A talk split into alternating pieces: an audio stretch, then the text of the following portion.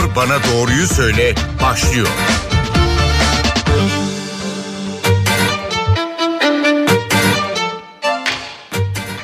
NTV Radyo'dan merhaba ben Aynur Altunkaş. Yeni bir Doktor Bana Doğruyu Söyle programında birlikteyiz. Koronavirüs salgınında ülkemizdeki son durumu konuşacağız. Ve bu konuda merak ettiklerimizi yine e, uzmanlara sormaya da devam ediyoruz. Bu hafta enfeksiyon hastalıkları ve klinik mikrobiyoloji uzmanı Profesör Doktor İftihar Köksal canlı yayında konuğumuz. Sayın Köksal hoş geldiniz programımıza. Teşekkür ederim. İyi yayınlar dilerim. Teşekkür ediyoruz. Sayın Köksal e, ülkemizde aşılanma hızı istenen düzeyde değil, tedbirlerde de gevşeme olduğunu gözlemliyoruz. E, vaka sayıları da 20 binin üzerinde. Siz bu son tabloyu nasıl değerlendiriyorsunuz? Öncelikle bunu soralım. Tabii son, son tablo arzu ettiğiniz bir tablo değil. 20 binlerin üzerinde seyreden günlük vaka sayıları var.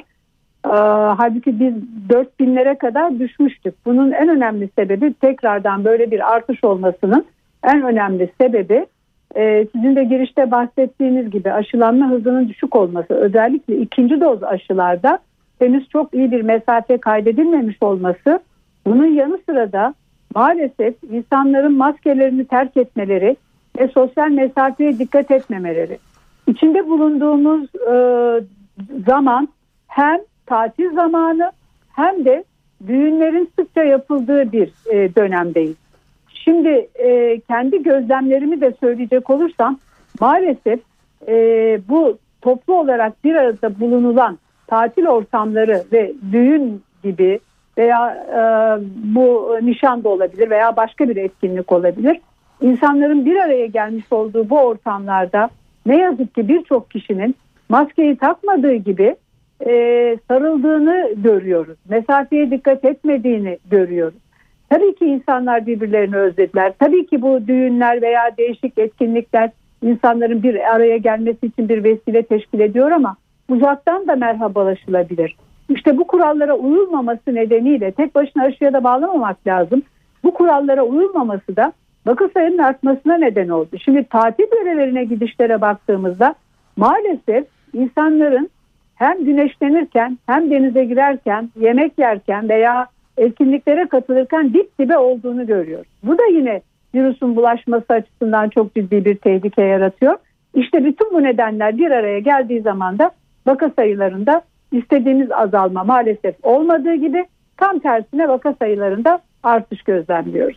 E, ne yazık ki can kayıpları da düşük değil Sayın Köksal. Yine sahadaki gözlemlerinize başvurmak isteriz. Özellikle hastanelerin yoğun bakımlarında yatan hastalar arasında e, aşılanıp aşılanmama konusunda nasıl e, bir gözleminiz oldu? Yani aşılar ne kadar koruyor diye soralım özetle. Maalesef yoğun bakım ihtiyacı olan ya da mekanik ventilasyon ihtiyacı olan hastaların aşısız olduğunu ya da tek doz aşılı olduğunu görüyoruz.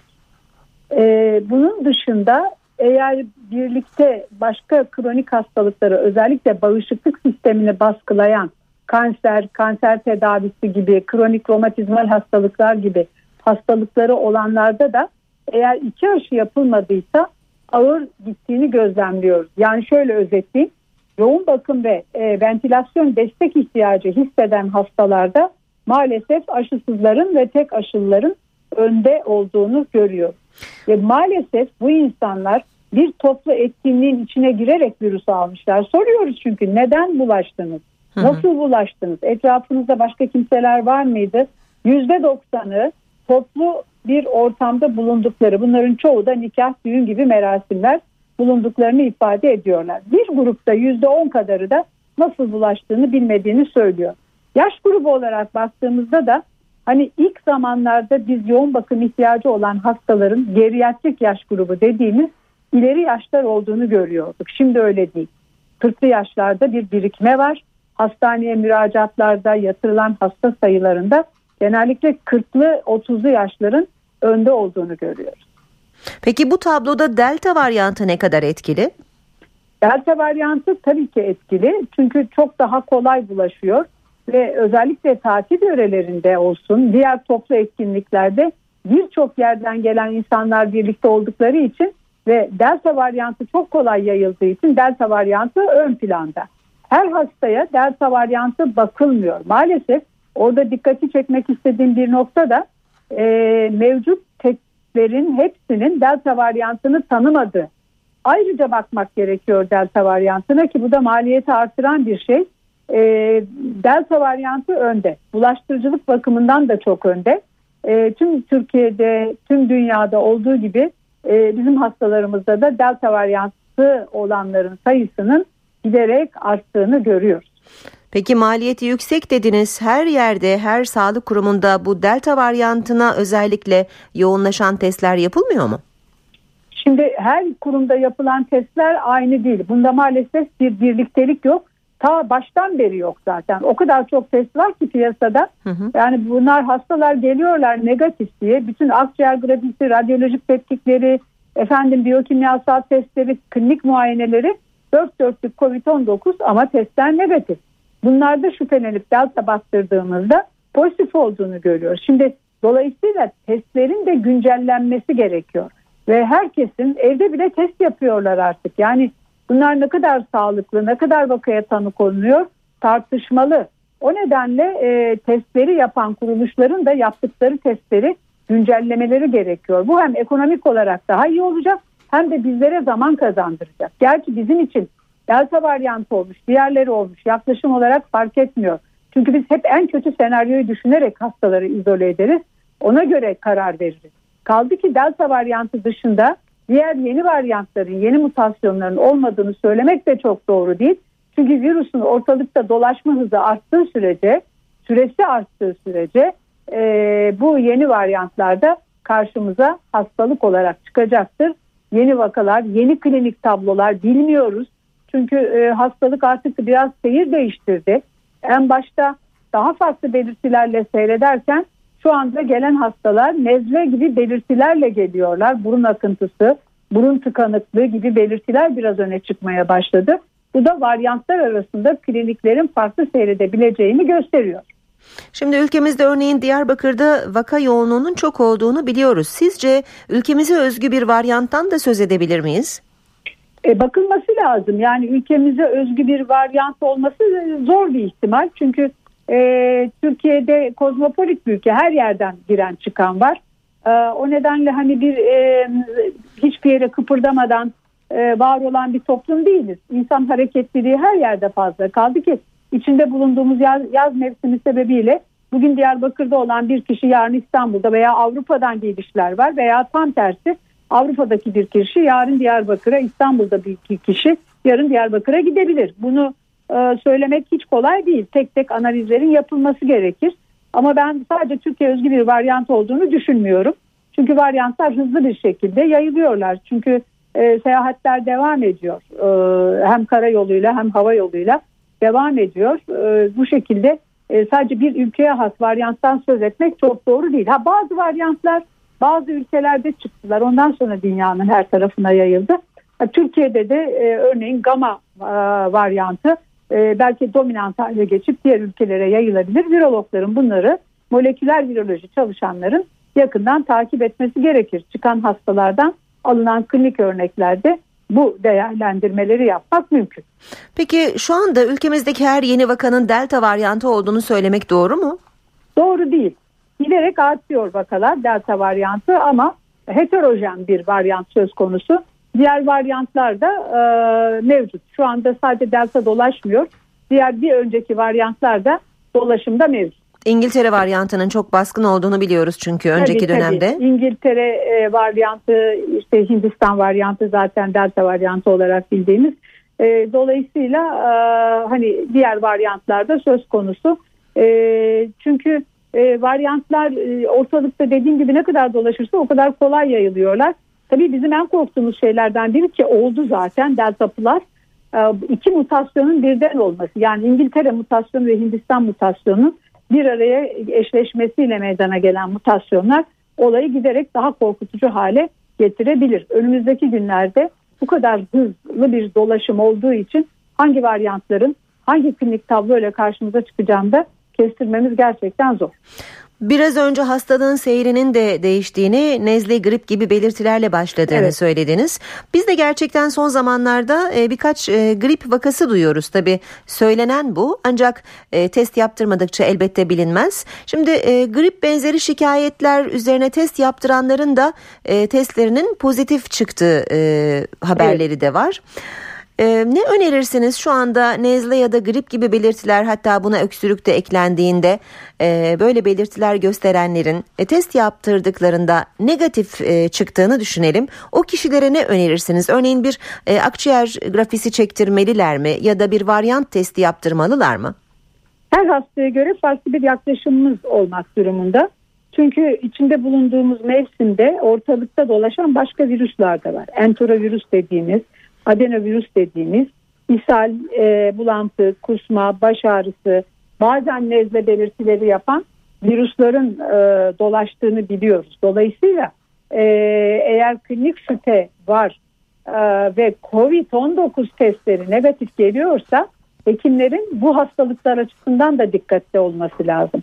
Eğer bu hastalıklarla bir ilinti kurulamazsa o zaman varyant testi yapılıp acaba delta var mıydı diye araştırılabilir. Burada belirleyici olan hangi hastalığın olduğunu belirleyici olan da aslında hastaların e, klinik muayene bulguları.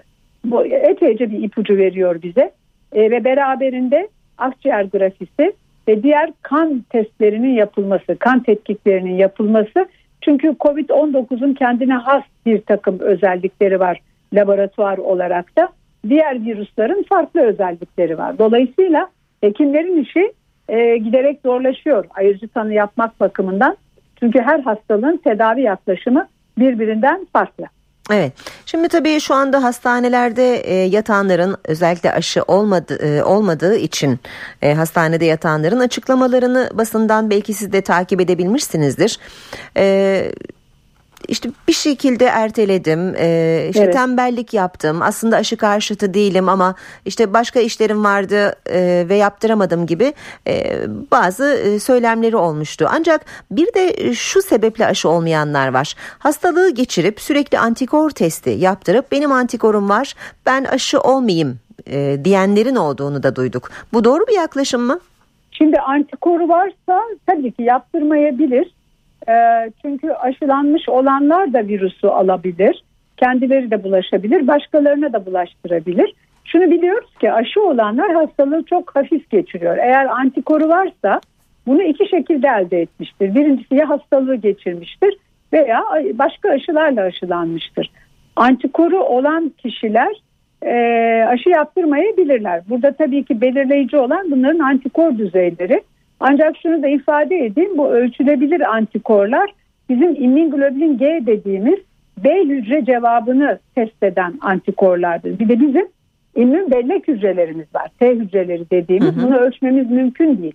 Esas koruyucu olan hafıza hücrelerinin bulunduğu yer burası. Yani tekrar virüsle karşılaştığında ben seni önceden tanıyorum diyor. Ya hastalığı geçirmiş olarak ya da daha önceki aşılanmış olduğu e, ve elde edilmiş olan antikorlara dayanarak bunu söylüyor bağışıklık sistemi. Dolayısıyla antikorları pozitif olanların zaten aşı yaptırmasına gerek yok ama antikorları düşmüş veya bağışıklık sistemini baskılayan herhangi bir hastalığı varsa bunların mutlaka üçüncü doz aşılarını yaptırması lazım. Zaten biz üçüncü doz aşıları rutine önermiyoruz. Sadece bağışıklık sistemi e, düşkün olan kişilere üçüncü doz aşı önerilir. BioNTech için söz ediyorum. Hı hı. E, BioNTech için henüz üçüncü bir dozdan söz edilmiyor, Hayır. önerilmiyor. Evet. Hayır. E, hasta olanlar, COVID-19 geçirmiş olanlar ömür boyu antikorlu mudur Sayın Köksal? Hayır değildir. E, bu muhtemelen çünkü daha bir yılı geride bıraktık. Antikorlar e, bir süre sonra azalıyor. E, kişi tekrar hasta olabiliyor. Ama hasta olduktan sonra immün bellek hücreleri uyanarak e, giren virüsü nasıl karşılıyor? E, bazı kişilerde maalesef hiç geçirmemiş gibi klinik seyir izleniyor. Bu da özellikle ileri yaşlarda ve beraberinde başka hastalığı olanlarda gördüğümüz bir durum. Onun dışında genç hiçbir bizim komorbidite dediğimiz eşlik eden başka bir hastalığı yoksa hastalığı karşılaştığında hafif olarak geçiriyor. Ee, ama ömür boyu koruyucu olmadığını ifade edip bir de bu mutasyonlar meydana geldiği için aynı influenza'da olduğu gibi her sene muhtemelen grip aşısı nasıl yapılıyorsa COVID-19 ile ilgili de her yıl aşının tekrarlanması gerekecek. Peki şimdi son zamanlarda duyduğumuz bir başka konu e, hasta olduğunu bilmeden e, BioNTech hatta ikinci e, dozunu olanlar var. E, daha sonra ortaya çıkıyor. E, bu virüsü aldıktan sonra vücutta hala virüs varken ikinci doz BioNTech aşısı olanlar var. Acaba bu aşılanma sürecimin sonunda ne olacak? Bu seyir nereye doğru gider? Aşı bu durumda beni koruyacak mı? diye merak ederler. Ne dersiniz? Şimdi evet böyle vakalar çok fazla var e, hastalığı geçiriyorlar. Tek doz aşılıymış gibi geçiriyorlar. E, ama ölüm yok. Hı hı. E, ağır seyir yok. E, yoğun bakımda entübasyon yok. Dolayısıyla e, hani ikinci aşı e, bir yerde e, çalışmıyor. Hastalığı geçiriyor ama ilk antikor koruyucu olduğu için hastalık daha hafif geçiriliyor. Yani ikinci aşının hastalıkla bir olumsuz etkileşmesi olmuyor. Bir, klasik bir COVID-19 tablosunu izliyoruz bu hastalarda. Peki bu hastanın bir üçüncü doz aşı yaptırmasına gerek var mı böyle bir hastanın? Şimdi bunların e, güzel bir soru. Bunların üçüncü doz aşı yaptırmasına gerek var mı? Bunu bize zaman gösterecek. Çünkü en az 3 ay e, zaten yaptırmasına gerek yok. Benim önerim bu hastalarda antikor düzeyinin bakılması. Çünkü kendi takip ettiğimiz hastalara baktığımızda antikor düzeylerinin inanılmaz yüksek olduğunu gördük. Yani okunamayacak kadar yüksek olduğunu görüyoruz. Hı hı. Dolayısıyla en az bir yıl e, üçüncü aşıyı yaptırmalarına gerek kalmayacak gibi duruyor. E, biraz zaman belirleyici, belirleyici olacak. Bu özel bir grup çünkü. Hı hı. E, çok aşırı fazla sayıda hasta yok bu grupta. Ama ben de ilgiyle izliyorum e, ve çok ilginç hakikaten okuyanam, okuyanamayacak kadar e, yüksek antikor düzeyleri olduğunu görüyoruz. Bu ikinci aşıyla birlikte hastalığı hı hı. geçirip iyileşenlerde. Dolayısıyla bunları yakın takibe aldık. Her 3 ayda bir antikor düzeylerini takip edeceğiz. Bakalım ne kadar devam edecek, nerede düşük miktarlara inecek veya inmeyecek belki de bunu bilmiyoruz. Evet belki bu hastaların e, durumu e, Covid ile mücadelenin seyrinde değiştirebilir. Değiştirebilir evet. E, şimdi BBC'den gelen bir haber bugün karşımıza çıktı. Bir uzman neredeyse dünya genelinde sürü bağışıklığına ulaşmak üzereyiz dedi. Siz bu görüşe katılıyor musunuz? Hayır katılmıyorum.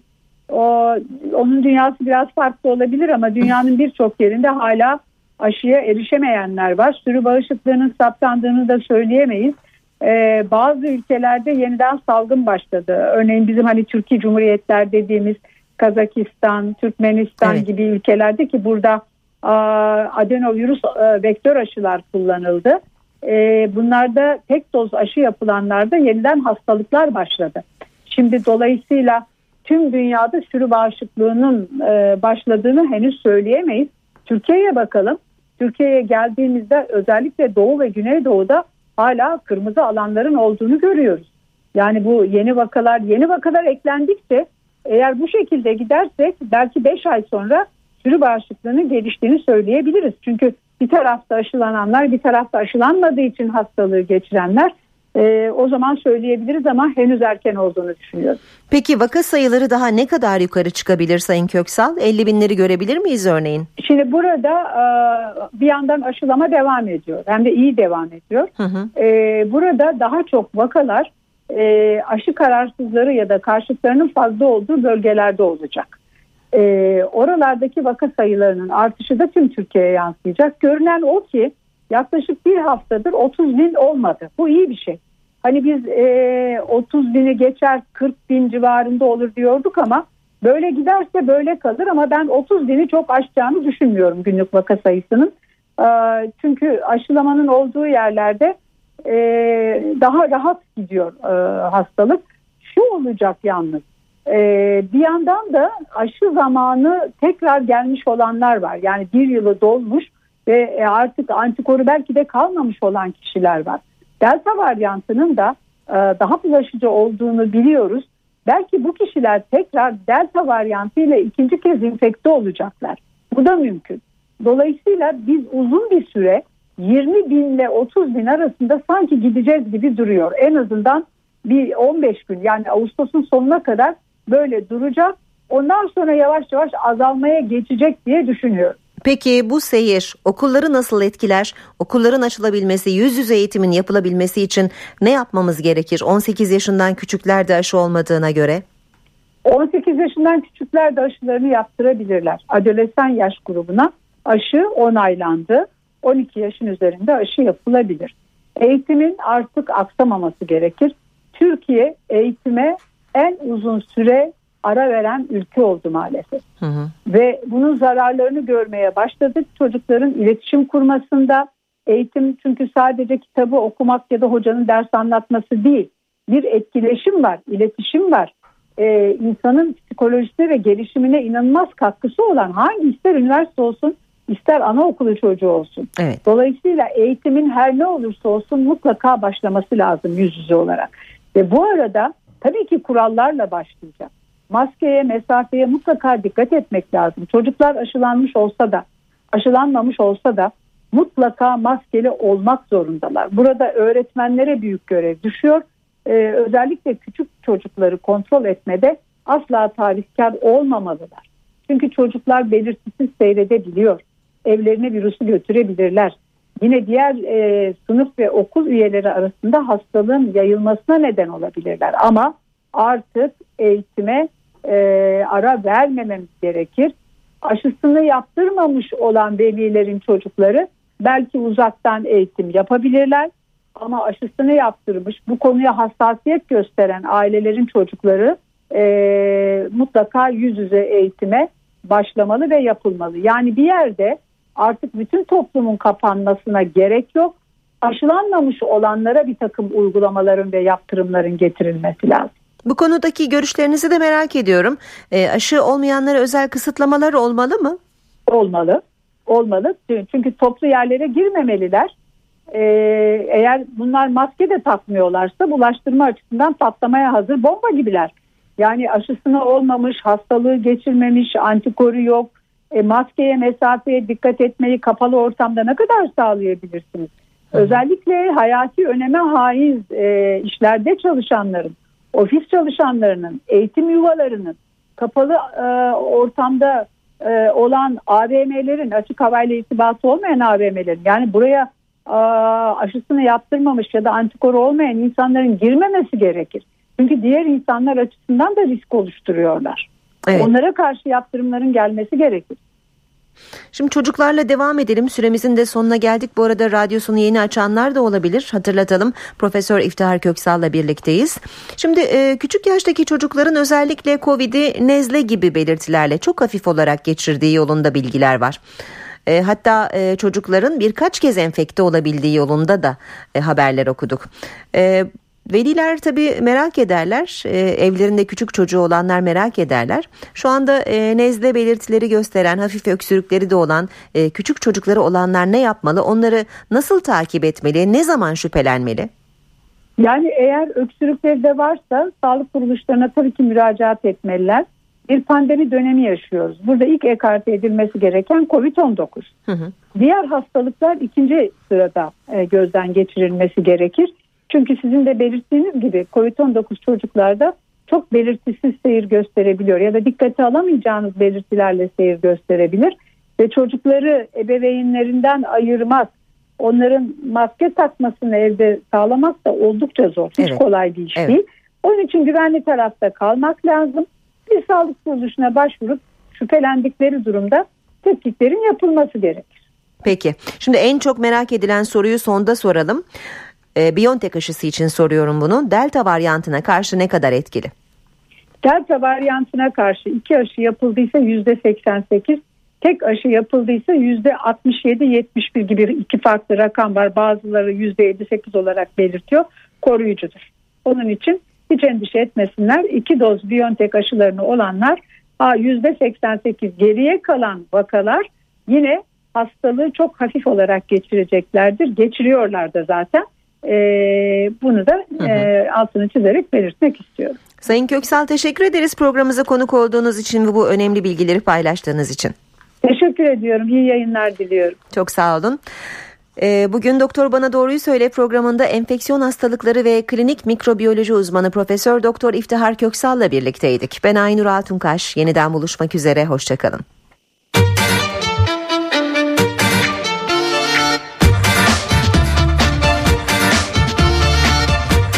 Bana Doğruyu Söyle